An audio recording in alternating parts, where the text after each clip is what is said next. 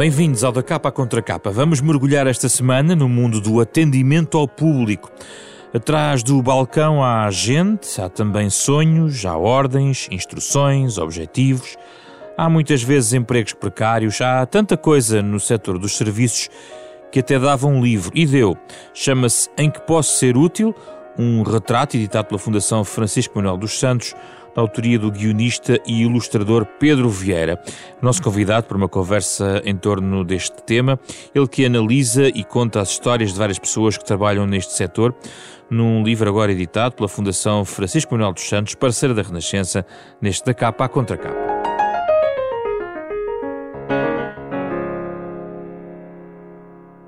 Pedro, bem-vindo. Obrigado pela presença.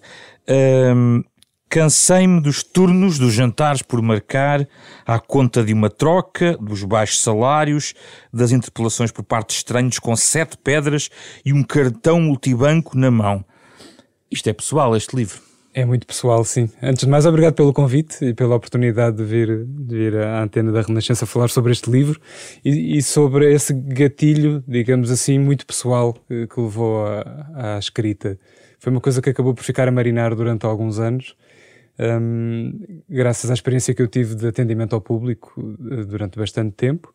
E, e quando vi esta, a natureza desta coleção de retratos da Fundação, achei que podia haver aqui uma brecha, uh, não para contar a minha história, porque achei que isso teria menos interesse, Uh, mas para falar um bocadinho sobre este mundo que está por todo lado, no fundo, e com que lidamos todos os dias. O que é que o Pedro fez? Qual é a experiência de base? Eu, eu trabalhei assim? sempre a atender ao público em livrarias.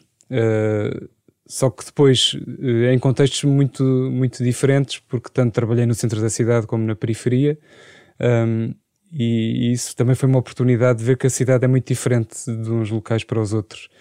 Uh, os públicos são muito diferentes, as expectativas são muito diferentes, os comportamentos são muito diferentes, uh, as escolhas, etc. Um, e, e, mas a minha área foi sempre a, a, dos livros, que não corresponde muito àquela imagem romântica do livreiro uh, com as caixas dos livros e com a cineta na porta e aquele encanto do aconselhamento literário, mas que é sobretudo um trabalho como os outros, de, de balcão, uh, com muito trabalho também de back-office, uh, carregar caixas, etiquetar livros, fazer devoluções, etc. Um, e, e, sobretudo, muito nessas uhum. condições uh, que descreveu na entrada. E já agora, o que é que isso, esse trabalho em particular corresponde à média Uh, digamos, uh, do tipo de trabalhos que, estamos, que este livro trata, que este livro trata sobretudo de serviços do setor uhum. terciário, das experiências de várias pessoas nesta área que o Pedro ouviu. Uh, aposto que foi confrontando a sua experiência em cada um destes testemunhos aquilo que fez era muito, é muito diferente das várias experiências que foi recolhendo, podemos, é, ou é demasiado distinto para se colocar tudo no mesmo saco? Eu acho que há, há, um, há uma espécie de tronco comum, acho eu, eh, e, e a parte principal desse tronco é o lidar com o público.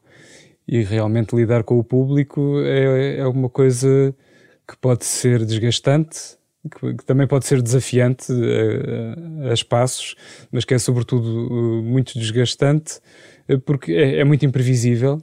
E a sensação que eu tive e que acabei por depois ver também refletida em alguns testemunhos que recolhi para o livro um, é que às vezes as pessoas que atendem ao público acabam por funcionar como válvula de escape uh, das pessoas que recorrem aos serviços, hum. por razões várias. Uma espécie de psicólogos de, sim. São os psicólogos involuntários, sim. sim. Uh, e isso realmente há uma raiz comum nisso. Depois, e, e consoante a natureza do, dos trabalhos, embora sejam todos uh, diretamente ligados com o público, têm nuances bastante distintas. E isso foi interessante de ouvir, e também por isso é que tentei, para já, não ouvir ninguém que tivesse trabalhado na mesma área que eu. Achei que até para mim seria, seria menos interessante uh, e tentar espelhar outras, outras atividades, algumas delas que estão com uma presença muito forte, uh, como as questões do call center, Uh, ou as questões da restauração, nesta época pré-pandemia, em que estava é, num crescendo. É pré-pandemia tudo pré-pandemia, é? foi tudo, os, os, os depoimentos Já falamos de uma parte que também nos interessa sobre Sim. a pandemia, mais à frente. mas, mas acabam por haver experiências muito distintas e algumas que, que são, são mais até confrontacionais do que aquilo hum. que eu vivi. Pedro, nós não vamos desvendar, o Sim. público tem que comprar o livro para Muito ler. Muito bem. Mas há aqui no fundo duas ideias. Uma tem a ver com o contacto com o público e outra que também me interessa aqui trazer, que é uma outra dimensão do livro, que tem a ver com as idiosincrasias, as questões relacionadas com a organização do trabalho uhum. e os vínculos. Mas comecemos pela questão do atendimento ao público. A simpatia compensa, é, ou seja, e, e, sobretudo para o trabalhador, porque uh, muitos destes trabalhos são precários, mas dependem de comissões, de vendas, horários, e tudo isso leva também, às tantas, em vários uh, testemunhos, percebi que todos eles ou por, por natureza, ou por também alguma necessidade relacionada com a, a maneira ideal de prestar aquele serviço, acabam por uh, expressar uma simpatia constante e acham que isso compensa. Pedro, a simpatia compensa ou não? Acho que não compensa sempre. Então. mas, mas ah, eu acho que é um recurso eh, para as pessoas que trabalham nessa área. A maior parte das vezes, provavelmente sim. Porque a simpatia, e isto é uma coisa até das relações humanas, um, em geral, pode ser desarmante, pode ajudar a desmontar um bocadinho o, o, temperamento com que, com que os clientes uh, aparecem quando recorrem ao serviço. E por isso acho que é um instrumento que as pessoas acabam por, por usar e até por naturalizar. ao fim de um determinado tempo a fazer este tipo de trabalho. Mas muitos melhoraram por terem uma, digamos, uma boa ligação ao público, ou não? Sim, acho que sim. Isso é, é, é como digo, é, é, acaba por ser um, um instrumento eh, de, de grande utilidade. Não quer dizer que funcione sempre, porque às vezes não é suficiente, ou até pode, em casos mais extremos, eh, funcionar como um elemento irritante nas relações, quando a pessoa está como cliente um, a, a, querer queixar-se de alguma coisa ou, ou algum serviço que, que, não está a ser cumprido e, e, e, a pessoa pode não reagir muito bem, pode interpretar isso como uma espécie de ou de uma espécie de cinismo, ou então, como, ou então identificando isso como uma, uma prática comercial manifesta, porque essas coisas também acontecem, não no contexto em que eu trabalhei, mas há em determinados trabalhos desta natureza códigos de conduta e regras que estão estabelecidas que impõem, entre aspas, esse tipo de comportamento. O que é curioso nos tempos de hoje, e o livro reflete um pouco disso, é que nem sempre esse contacto com o público é presencial. Estamos Sim. a falar, por exemplo, de call centers e uhum. outros.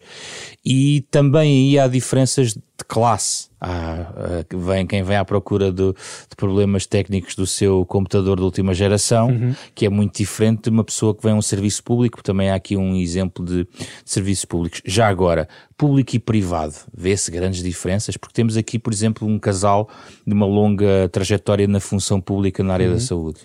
Uh, eu acho que em termos gerais, eu, eu, creio, eu creio que não. Pelo menos também, quer dizer, não tive um leque abrangente de, de pessoas do, do lado do, do, serviço público para poder uh, avaliar. Mas eu acho que essa, essa dimensão de algum desconforto do atendimento permanente ao público, acho que isso é universal. Acho que não há grande distinção. Há quem goste desta vida? Há. Uh, embora acho que ninguém gosta absolutamente, acho isso difícil. Uh, pelo menos eu nunca conheci nos meus percursos, uh, nunca conheci alguém que se sentisse perfeitamente realizado a fazer este tipo de trabalho. Mas os testemunhos finais uh, numa espécie de balanço que há aqui na, na parte final, eles olham para trás e, não, e sinto, sinto como leitor relativamente, uh, não, digo, não, é, não digo realizados, uhum. mas uh, satisfeitos e alguns até fariam o mesmo outra vez, alguns uhum. que chegam a dizer isto. Sim, há, há, um, há um dos entrevistados no livro e, e, que está ligado à área da restauração, que eu acho que é a pessoa que tem mais perfil e que gosta mais francamente deste tipo de, de trabalho. Quando lerem o livro, procurem o Marcelo. É o Marcelo. e, e, é muito engraçado porque quando falei com ele, eh, foi um, um contacto que, que, me passaram, andava à procura de alguém que tivesse alguma experiência nesta área. Um, a, a, conversa, ele, ele foi muito ele foi catártico e foi empático ao mesmo tempo. Ele não estava, não estava a ser, digamos, um queixinhas eh, quando estava a fazer esta conversa e esta entrevista.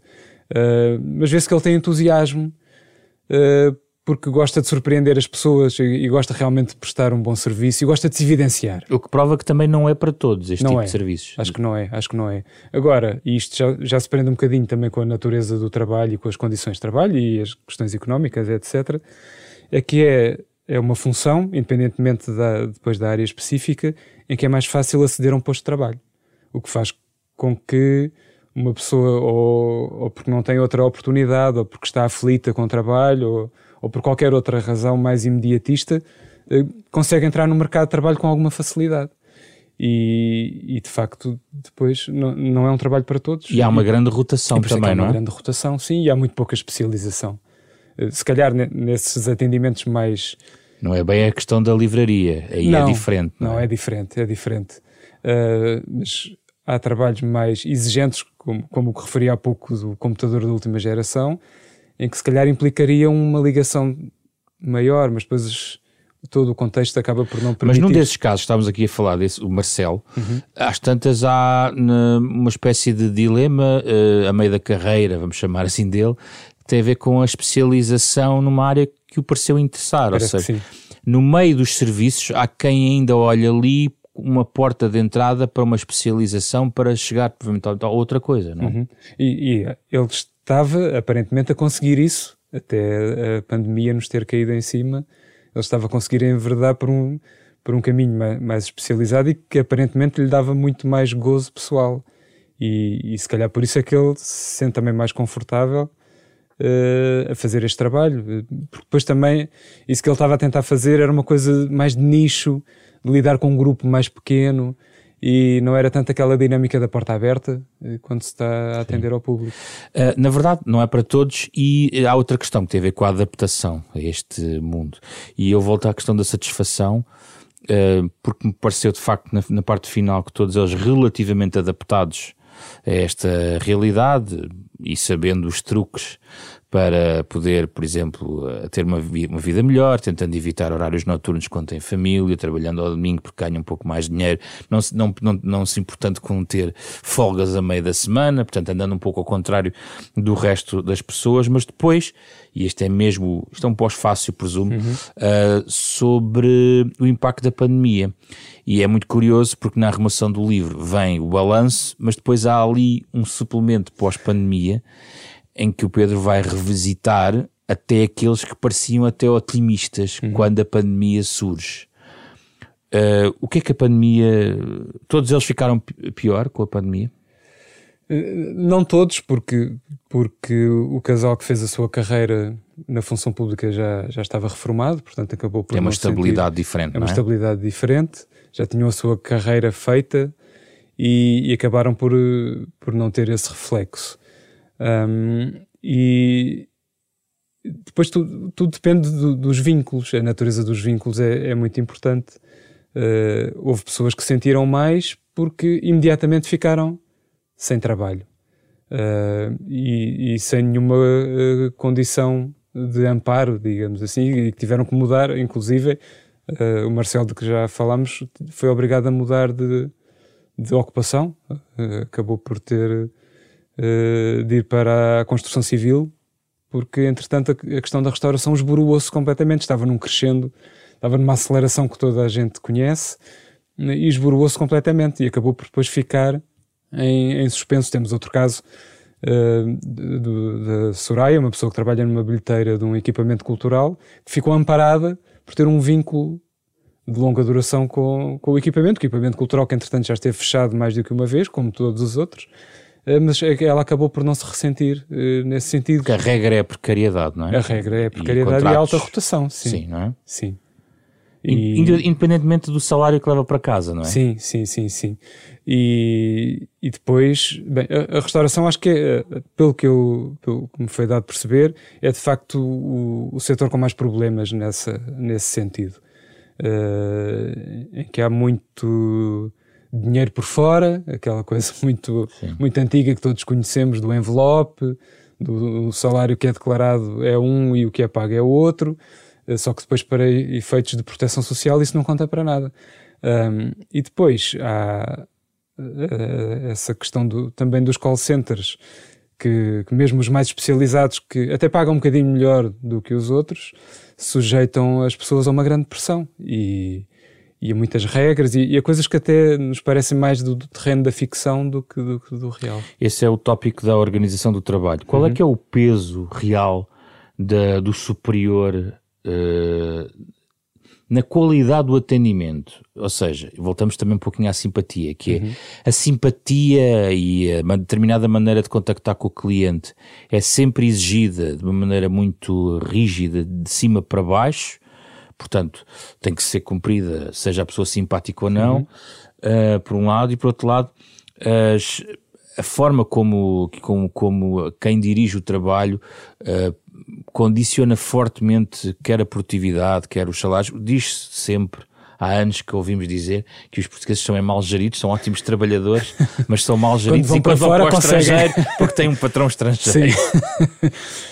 um, eu, eu, tenho a ideia que essas regras mais, mais restritas e mais apertadas uh, surgem mais nas grandes organizações. Foi a sensação com, com que eu fiquei. Um, essa questão da simpatia é mais universal, né? é exigida uh, genericamente a, a, quem trabalha uh, com o público. Mas depois há, há patamares e há organizações que têm uma espécie de. Bem, se calhar nem é bem uma espécie, é um contrato de facto com a pessoa que está a atender uh, ao público e que tem uma série de alíneas que não se prendem só com o vínculo, mas que se prendem com as tarefas. Uh, Por exemplo, só para darmos aqui um exemplo para quem nos está a escutar. Tempo, tempo que podem despender com o cliente, por exemplo, que ultrapassado esse tempo, independentemente da natureza do problema, vai significar uma penalização no salário no final do mês. Ou tempo para ir à casa de banho. Tempo para ir à casa de banho. Ou isso é só nos call leituras... centers? Tem sido associado muito isso aos call centers? Da, daquilo que eu conheço, sim, é, é, é, onde está mais presente. E quando se trata de, de, empresas multinacionais, parece que essas regras são mesmo muito vincadas e, e que acabam por refletir-se depois eh, nas condições de trabalho gerais da pessoa. Um, os e-mails motivacionais que é obrigatório ler, cai uma enxurrada por dia eh, com, com frases eh, daquilo que agora se chama muito do, do empowerment hum. das pessoas. Um, o, o léxico, né? há, há, determinadas funções em que há uma, uma lista de, de, palavras que não se podem dizer ou de expressões que não se podem dizer e que significam penalizações por parte dos supervisores. E, e portanto, há assim, uma espécie de, de, colete de forças em volta da, da função que extravasa uh, o relacionamento com os clientes, que muitas vezes não, não é assim tão simples. Uh, outra, aqui já na parte final da nossa conversa, tem a ver com uma dimensão geracional de tudo uhum. isto. Uh, eu penso que às tantas no, no, no livro uh, há alguém que diz que esta geração quase toda pode ter passado por um call center, aquilo que antigamente era ir ao, passar por um café, não é? Uhum. a trabalhar este retrato desta geração, porque, porque há muita gente empregada, o, o Pedro contextualiza os dados do setor terciário, uhum. e sobretudo também no turismo uh, em Portugal, e, e, isto é muito urbano e suburbano, sobretudo nas grandes áreas metropolitanas e, e, não só, também no Algarve, mas sobretudo em áreas fortemente turísticas, é uma geração que, que, que não pode contar com, com carreiras para o resto da vida, não é? Habituou-se a isto. Quando pensa geracionalmente para toda esta dimensão, o que é que o Pedro sublinha? Eu diria. Uh Bom, eh, no fundo é tentar pôr na pele de, de, pessoas que já são um bocado mais novas do que eu. Sim. Embora não pareçam. mas, mas são de facto pessoas bastante mais novas e aquilo que eu intuo é que pode haver alguma erosão de, das expectativas. Uh, porque de facto o, o, acesso à educação universalizou-se, uh, inclusive à educação superior, uh, que hoje em dia abrange uma fatia muito maior da população do que há 20 anos, ou então do que há 40, né? uma, uma diferença mesmo brutal, diria. Um, e aquele raciocínio, aquilo que nós veríamos como uma consequência direta de investir na formação, que seria depois conseguir um trabalho mais qualificado, mais bem pago, etc., uh, de alguma forma uh, deixou de ter essa correspondência. Uh, claro que vale sempre Mesmo a pena. em grandes empresas que poderiam ter eventualmente carreiras internas? Uhum. É, essa é a dimensão da, da, carreira de longa duração. Eu, eu acho que já foi atirada, para usar uma conhecida expressão, para o caixote do lixo da história. Sim. Um, e, mas eu acho isso saudável, aliás, uh, de se poder ter experiências diferentes e, e, e circular. Um, mas uh, seria bom que, que, fosse dentro de experiências diferentes que fossem mais gratificantes, digamos assim, ou, ou que permitam que as pessoas possam ter alguma margem de escolha. Uh, isto para bem das pessoas e das organizações que acho que têm sempre a lucrar com pessoas empenhadas, satisfeitas, curiosas. Muitas delas têm sonhos ainda, Pedro. Sim, sim. E acho que há, há muita gente e bem em, investir na, na, formação e na educação. Acho que há um fenómeno. Uh, isto é um pouco sociologia de bolso, porque não tenho dados para afirmar isto, mas dá-me a sensação de que há pessoas que vão aumentando esses estudos e essa formação, protelando uh, uh, a saída de casa dos pais e a entrada no mercado de trabalho. E depois ficam com um currículo demasiado valioso e depois há essa, para o salário essa coisa perversa, não é? Tenho um pós-doc em determinada área, mas, mas, não pode começar com o salário que achava que, que merecia. E por isso há aqui, há aqui uma espécie de contradição ou, ou de, expectativa versus realidade em choque. Não sei como é, muito bem como é que isso vai resolver. É e é o que nos leva àquela ideia, para, para, fechar a nossa conversa, sobre a tal dita geração mais qualificada de sempre. Uhum. Uh, e a ideia que, que há 10 anos, uh, pelo menos, foi um pouco mais uh, debatida aqui em Portugal, por causa da intervenção da Troika, sobretudo, que a ideia de que valia a pena ou não estudar, porque a crise batia-nos em cima e nós não nós, quer dizer, nós portugueses qualificados, vamos pôr assim, uh, isso pouco serviria ou não? Quer dizer, uh, a ideia de vale a pena investir, o Pedro inicia também neste livro a referência à ideia da escolaridade e da escolarização como um fator importante, apesar de tudo. Uhum. Eu penso que também tem a ver com os salários, não é? Sim, sim, sim. sim. Mas, dez anos depois, se colocarmos a mesma questão, vale a pena estudar para ter melhor, uma melhor profissão, uma melhor. Estudar no sentido de qualificações, o que é que o Pedro hoje pensava? Acho que vale sempre, sempre a pena, eh, porque são, são recursos e ferramentas que não se, que não se perdem e que podem abrir Uh, portas a uma Mas uma coisa, Pedro, é eu sirvo à mesa num restaurante uhum. e o que eu gosto é de belas artes e eu vou investir ao lado da minha carreira de belas artes sabendo que eu preciso de continuar a trabalhar num uhum. restaurante eu acho que, que podendo uh, conciliar, né, às vezes não se pode, uh, mas eu acho que, que, que vale a pena, uh, porque há, há, oportunidades que acabam por surgir de qualquer forma, ou às vezes até por um caminho tortuoso, sai do restaurante e vai fazer outra coisa que não é as belas artes, mas pode ser meio passo nessa direção. E, e conhecer outras pessoas, uh, aumentar o, o, o espectro uh, da experiência. A determinada altura, o mercado supostamente valorizou um pouco uh, isso, uhum. até nos currículos, a experiência das pessoas em áreas completamente uhum. diferentes. Uhum pelo menos os diretores de recursos humanos dizem isso. Dizem. Mas eu, eu, apesar de algum, de algum cinismo que há sempre nessa, nessas posições, eu acredito que em parte pelo menos isso será verdade. E, e acho que a educação compensa sempre, mais cedo ou mais tarde, dá uh, ferramentas que acho que é melhor ter. Uh, mesmo que num cenário de, uh, que pode ser de frustração de longo prazo, isso não venha a acontecer, mas podendo ter essas ferramentas na mão, acho que compensa sempre. Obrigado, Pedro. Falámos do retrato editado pela Fundação Francisco Manuel dos Santos, em que posso ser útil, olhar para essas várias pessoas que trabalham no setor dos serviços. O Da Capa Contra Capa é um programa da Renascença em parceria com a Fundação Francisco Manuel dos Santos. Tem um genérico original de Mário Lajinha, que está a escutar em fundo, e tem edição podcast com a versão integral deste uh, programa nas plataformas digitais habituais. Fizeram o programa esta semana Rui Glória, Carlos Vermelho, André Peralta, Ana Marta Domingos e José Pedro Frazão.